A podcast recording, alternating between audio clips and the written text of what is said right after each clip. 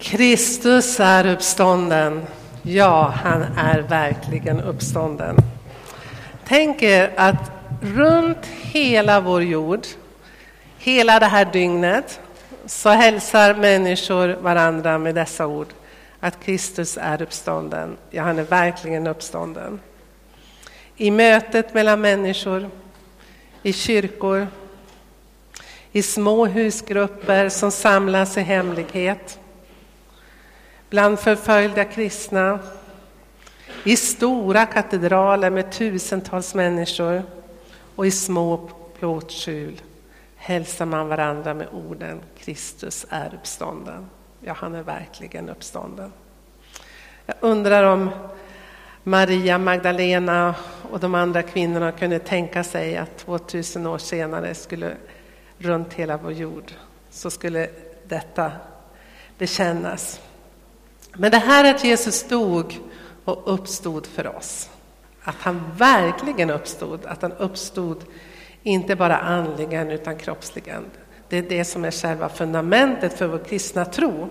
Och vi ska läsa en text ifrån första Korinthierbrevet. Paulus skriver till församlingen i Korint så här i det femtonde kapitlet. Jag läser de första nio verserna först. Bröder och i det inkluderar han faktiskt systrarna också. Ett sånt hälsningsord. Bröder, jag vill påminna er om evangeliet som jag förkunnade, som ni också tog emot, på vars grund ni står, genom vilket ni blir räddade. Jag vill påminna er om orden i min förkunnelse. Den håller ni väl fast vid? Annars var det bortkastat att ni kom till tro. Och vilken grund och vilken tro är det som är så viktigt att hålla fast vid? Och så här står det. Bland det första jag förde vidare till er var detta som jag själv hade tagit emot. Att Kristus stod för våra synder i enlighet med skrifterna. Att han blev begravd och att han uppstod på tredje dagen i enlighet med skrifterna.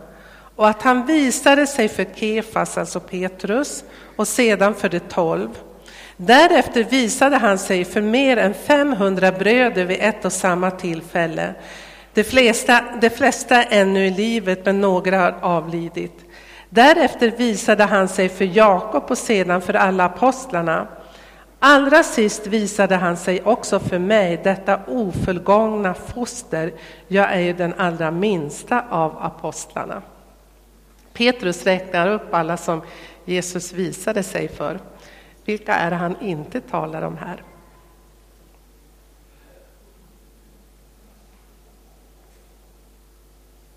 Kom igen nu. Kvinnorna! Just det, Rebecka. Då kan man ju undra varför Paulus väljer att inte tala om kvinnorna. Vi återkommer till det. Det här med att Jesus uppstod, verkligen. Det är ju, kan man säga, som en stumble stone eller rock som moderna kristna idag, eller moderna människor idag, har svårt att riktigt ta till sig. Det är två saker. Det ena är jungfrufödelsen. Kan man verkligen tro att Jesus föddes av en jungfru? Att ingen man var inblandad? Och det andra, kan man verkligen tro att Jesus har uppstått kroppsligen, totalt? Men jag vill säga idag att hela vår tro bygger på dessa två sanningar. Att Gud blev människa i Jesus Kristus. Och att han har dött och uppstått, verkligen. Men redan i församlingen i Korint så hade man lite svårt för att tro på det här med uppståndelsen. Men det verkar inte som att det är just tron att, att Kristus har uppstått, utan det är tron på att vi ska uppstå som de framför allt grubblar runt omkring. Och det här var inget nytt, för redan judarna tvistade ju. Vi kan läsa om det i evangelierna, hur saduceerna, prästerna hävdade att människan stå, kan inte uppstå, och fariseerna de hävdade och trodde på uppståndelsen från de döda, alltså att vi en dag ska uppstå. Vi kan fortsätta läsa vers 12 i det femtonde kapitlet. Där skriver Paulus så här. Men om det nu förkunnas att Kristus har uppstått från de döda, hur kan då några bland er säga att det inte finns någon uppståndelse från de döda? Om det inte finns någon uppståndelse från döda har heller inte Kristus uppstått. Alltså om inte vi ska uppstå en dag, då har heller inte Kristus uppstått. Det är hans argument. Om det inte finns någon uppståndelse, ja, men om Kristus inte har uppstått, ja, då är vår förkunnelse tom och tom, tom är också er tro. Och då visar det sig att vi har vittnat falskt om Gud eftersom vi har vittnat om Gud att han har uppväckt Kristus som han inte kan ha uppväckt om det är sant att det döda inte uppstår. Ty om inga döda uppstår har heller inte Kristus uppstått. Men om Kristus inte har uppstått, då är er tro meningslös och ni är ännu kvar i era synder. Det är också det som har avlidit i tron på Kristus förlorade. Gäller vårt hopp till Kristus bara detta livet, då är vi det mest ömkansvärda bland människor. Om Kristus inte har uppstått. Verkligen. Ja, men då kan vi lika gärna packa ihop våra väskor och gå hem nu på en gång. Det är det Paulus säger. Men nu har Kristus uppstått från de döda som den första av de avlidna. Till eftersom döden kom genom en människa kommer också uppståndelsen från de döda genom en människa. Kristus har uppstått från de döda och därför får vi tro också på en uppståndelse för oss om vi den dagen när vi dö, dör. Eh, jag tänkte att vi idag skulle fundera lite grann. Vad betyder det här? Vad betyder påskdagen för dig och mig personligen? Är det bara ord vi säger, ja, vi tror på Jesu uppståndelse? Eller är det någonting som verkligen betyder för någon, någonting för oss i hjärtat? Vi ska komma tillbaka till det, men först ska jag vilja säga någonting om det här. Är det rimligt att tro att Jesus verkligen har uppstått? Och jag har sagt det flera gånger, men jag tycker att man kan ta det varje påskdag så ni blir påminda om det. För jag är säker på att ni får den frågan. Ah, inte kan man väl tro på sånt, att Jesus har uppstått från de döda. Och då skulle jag säga fyra väldigt tydliga argument för varför det är rimligt att tro att Jesus verkligen uppstått. Det första är den tomma graven. Ingen har kunnat ge en rimlig förklaring på vart Jesu kropp tog vägen. För det är en historisk verklighet. Det finns ingen grav att gå till, alltså där Jesu kropp ligger begraven. Jesu kropp försvann ut ur den här graven där han blev lagd. Och då har det ju liksom spridits några teorier och de vanligaste är precis det som eh, fariseerna och översteprästerna menade. De säger så här. Det var lärjungarna som stal kroppen. Och så har de gömt den någonstans och påstår att han har uppstått. Är det rimligt att tro att lärjungarna skulle gömma Jesu kropp? Är det rimligt att tro att de sen skulle vara beredda att lida martyrdöden som alla de tolv led förutom Johannes? Är det sen rimligt? Ja, det finns. man kan fundera på varför ska de göra det? Ja. Den andra vanliga, det är det man säger att det är motståndarna, det var fariseerna som tog Jesu kropp och gömde den. Ja, men det är en ännu mer orimligt påstående. Varför skulle de gömma Jesu kropp? Av vilken anledning? Och det tredje argumentet är man säger så här, ah, Jesus han var inte riktigt död. Ni vet, han, han var bara skendöd. Han låg där i graven i tre dagar efter korsfästelsen och efter att soldaterna hade stekt honom i sidan och så sen liksom kvicknade han till liksom lite grann och slet av sig alla lindebindarna och uh, rullade undan stenen och skrämde vakterna tydligen uh, halvt ihjäl. Och sen begav han sig bort till Indien finns det de som tror. Och, ja, det finns hur många teorier som helst. Är det rimligt att tro på? Ja, kan välja att tro på vad som helst naturligtvis. Men det är synnerligen orimligt, för är det någonting som romarna var bra på att göra, det var att korsfästa folk och de visste när de var död. Garanterat. Jesus, han var död. Ingen har kunnat förklara vart, varför graven var tom.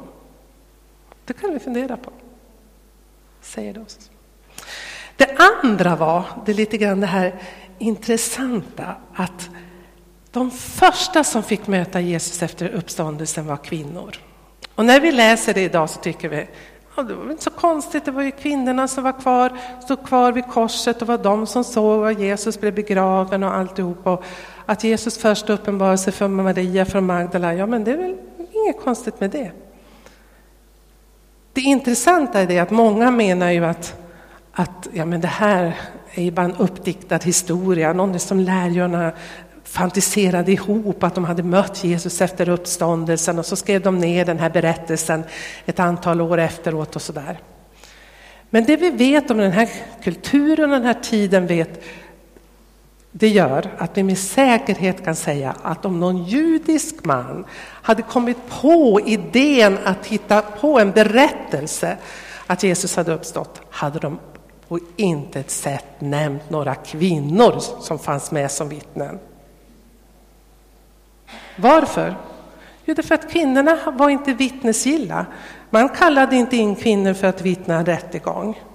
Alltså det att kvinnorna finns med i berättelsen, och den här berättelsen om Maria från Magdalena, gör det mer troligt att berättelsen är sann idag för oss. Är ni med i hur jag tänker? Därför att ingen på Jesu tid, varken jude eller hedning, grek eller romare skulle kommit på att sätta in en kvinna i berättelsen. Därför att det gjorde berättelsen bara mer osannolik på den tiden, men inte för oss idag. Och det är också intressant att när, när Paulus då ska berätta om vilka som har mött Jesus efter uppståndelsen så bryr han sig inte om att nämna kvinnorna, för det var inte så viktigt. Det var viktigare att Petrus fick möta dem, eller hur? Men tack och lov, evangelierna berättar om det. Det tredje är att lärjungarnas förvandling från att vara livrädda, de gömde sig undan och allt det där. Och så sen att de blev så modiga att de började predika uppståndelsens evangelium. Att de började i Jerusalem, bara några stenkast från graven. Och att de fick första dagen på pingstdagen att de fick 3000 människor i Jerusalem att tro på vad de sa. Det är ju helt otroligt att församlingen bildades i den stad där Jesus hade dött. Det fjärde är kyrkans framväxt. Det är svårt att förklara hur evangeliet om en korsfäst frälsare som sen uppstod från de döda, att det kunde liksom få relevans och, och slå rot i det romerska riket, i samhället och växa sig starkt. Och det under mycket, mycket starkt motstånd. Därför att evangelierna växte trots att många blev martyrer, många kristna blev martyrer. Det var livsfarligt att bli kristen under de 325 första åren i det romerska riket. Och vi kan se även i vår tid att det verkar som att den kristna tron har en särskild förmåga, eller det finns någon kraft i det kristna evangeliet som gör att särskilt när kristna är förföljda, då växer kyrkan. Vi har sett det i vår egen tid, i kommunistkina. När missionärerna fick lämna 1949, jag vet inte, det var inte så många kristna då i Kina. Idag räknar man med att det är 100 miljoner, lågt räknat, som har vuxit under förföljelsen. Och idag så håller hela Mellanöstern kristna, eh, bara nu här i veckan, den förfärliga massakern i Kenya när man frågar vem som är kristen, är du kristen eller muslim? Och man håller fast vid sin kristna tro och blir skjuten. Unga människor på universitet i Kenya. Så det är sådana vittnesbörd som gör att kyrkan växer. Ja, men vad betyder uppståndelsen för dig och mig? Om vi nu tänker att Jesus verkligen har uppstått. Då skulle jag vilja säga så här. Det första, Jesus besegrade döden. Döden är besegrad och livet vann. Hur glada du och jag är idag över det budskapet har väldigt mycket att göra med hur vi förhåller oss till döden. Kanske i vilken mån vi har haft kontakt med döden. En del av oss här har mist nära och kära kanske alldeles nyligen eller fortfarande i sorg. Och jag tror att för de som har gjort det så är tanken på och tron på uppståndelsen en tröst, en glädje.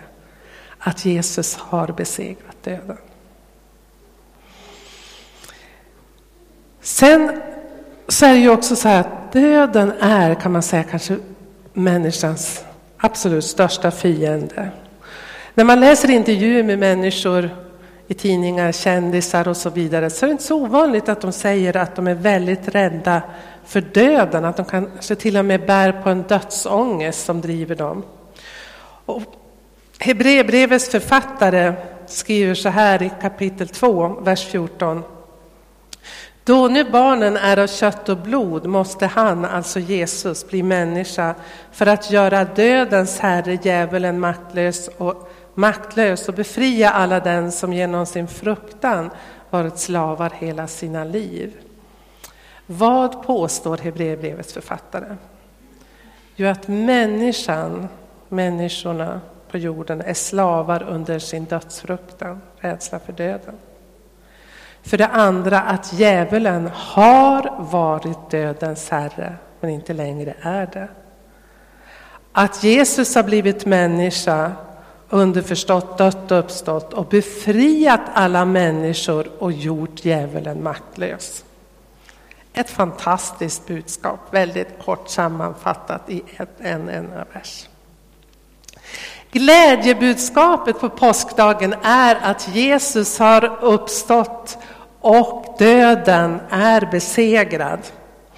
Och Paulus skriver att, i, i sitt brev till, Roma, till romarna att ty om vi, du med din mun bekänner att Jesus är Herre och i ditt hjärta tror att han har uppväckt, att Gud har uppväckt honom från de döda, då ska du bli räddad. Räddad undan vad? Jag räddar undan den eviga döden, undan förintelsen. Men om vi ser runt i samhället så kan vi ju ana eller säga att alla människor går inte runt och är rädda för döden. Det verkar som de flesta lever här och nu. Fullt upptagna med det som är. Kanske även vi. Och inte alla skräms inför tanken på att livet är slut i och med döden, utan man tänker att ja, jag lever mitt liv här och sen när jag dör, då är det slut. Så är det inte något mer med det. Men jag tror att väldigt många människor lever ett väldigt, väldigt hektiskt liv genom att försöka skjuta undan de här tankarna på döden. Och när man är ung, då är det ju lättare. Då, då, tror man att man är odödlig. Igår åkte jag och min man till eh, Borås för att fira vårt Weines barnbarn som fyllde fyra år. Och det var ett antal som körde om oss på motorvägen och det var nog 200 kilometer i timmen. Så där de var på väg till någon bilmässa där och vi sa, ja, de tror att de är odödliga, helt klart. För vad kan inte hända om man kör 200 kilometer i timmen även på en motorväg? När man är ung, då tänker man att åh, livet är så långt, det är liksom framför oss. Och man kanske även mitt i livet kan tänka sig så. Men vi som börjar bli lite äldre, vi inser oj, vad livet är kort. Och hur skört livet är. Jesus säger, jag är uppståndelsen och livet. Den som tror på mig ska leva om han än dör. Det är verkligen ett av mina favoritord och jag älskar att få uttala dem i samband med en begravning. Tänk så fantastiskt att vi får tro det. Men glädjen över att Jesus har besegrat döden kan nog endast den känna som samtidigt har kontakt med sin egen dödlighet. Alltså glädjen över att Jesus har uppstått tror jag bara vi riktigt kan känna om vi är medvetna om att vi är dödliga. Och det är vi ju, om vi tänker efter. För någonting som verkligen är sant om oss människor, det är att vi alla en dag ska dö, om inte Jesus hinner komma tillbaka innan dess. I psalm 92, när det är 90 och vers 12, så står det ett ord som man ofta läser på begravning. Och man står så här, lär oss inse att våra dagar är räknade så att vi får visa hjärtan. Lär oss inse att våra dagar är räknade så att vi får visa hjärtan. Och vi har nog alla eh, läst böcker eller hört människor berätta som har drabbats av en livshotande sjukdom. Och just när man, i det, när man drabbas av en livshotande sjukdom, då plötsligt börjar man omvärdera saker och ting i sitt liv. Sånt som har varit viktigt, karriär, status, pengar är inte längre viktigt, utan kanske an, människor, relationer, kanske Guds relationen blir viktig plötsligt. Paulus, han sitter i fängelse, troligtvis i Rom och skriver till församlingen i Filippi. Och han skriver så här. Han vet att han, han väntar på en dom. Kejsaren ska döma honom antingen till döden eller också att han kommer att få fortsätta leva. Men han skriver så här. Jag väntar och hoppas att jag aldrig ska stå där med skam utan att jag nu som alltid öppet ska våga lovprisa Kristus med min kropp vare sig den ska leva eller dö. Till för mig är livet Kristus och döden en vinning. Tänk att kunna säga att döden är en vinning. Nu är det så här att vi kristna, vi, vi söker inte döden. Vi uppskattar livet och livet som Gud har gett oss här och nu. Och Paulus han säger också att han är beredd att vara kvar och tjäna Gud så länge som det är möjligt. Men för honom är livet nu relationen Kristus, Kristus i centrum av hans liv. Och så tänker han, om jag dör, då får jag komma närmare Kristus, då får jag se honom ansikte mot ansikte. Och då är döden bara en vinning. Eftersom vi tror att Kristus har besegrat döden, att döden inte är slutet, att om vi tror på Jesus Kristus så är, kan döden aldrig bli ett nederlag. Därför att det är bara en övergång till det eviga livet när vi ska få möta vår Herre Jesus. Och det är ett fantastiskt budskap. Dessutom är det ett budskap om att vi inte, det är bara i den kristna tron där man säger så här att när vi dör så kommer vi inte bara få möta Jesus, vi kommer få möta Abraham och Isak och apostlarna, men också våra nära och kära som har dött före oss i samma tro. Vi, vi kan se fram emot återseendes glädje. Som pastor har jag mött många äldre människor i hembesök och det är lika vackert varje gång när man möter en äldre människa som är gammal och mätt på livet och som bara längtar efter att få komma hem till Gud. Det tycker jag är så fantastiskt. Men jag tror också att vi är kallade att leva vi som kanske är mer mitt i livet, att, att leva så att vi är beredda att möta Gud när som helst. Döden är besegrad, vad innebär det för dig? kan du fundera.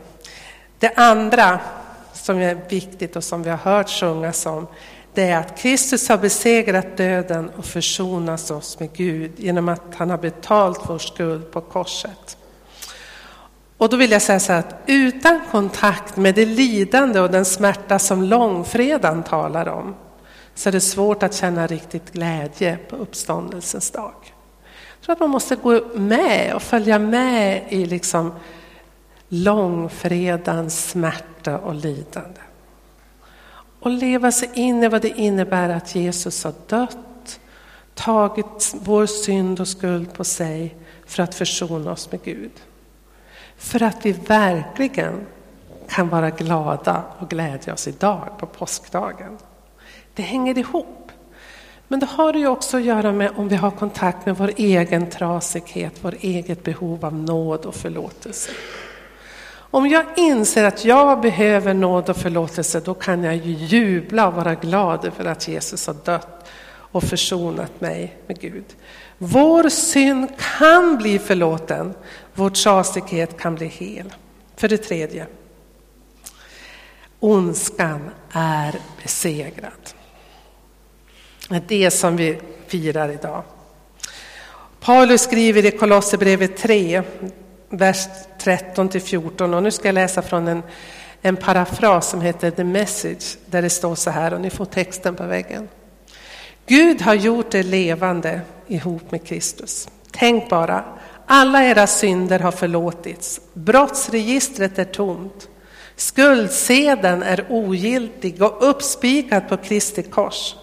På korset avväpnade han alla universums andliga tyranner på deras skenbara makt och lät dem tåga nakna genom gatan, gatorna.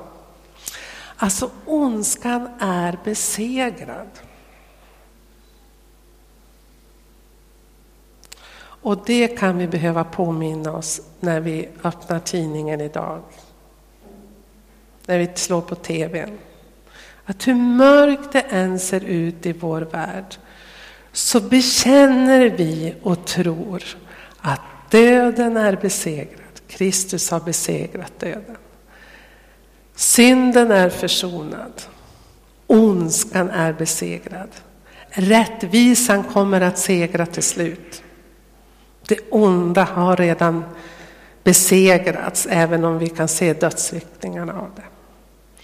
Och vi tror inte på en död frälsare utan på en uppstånden frälsare som lever och som sitter på Faderns högra sida och ber för oss.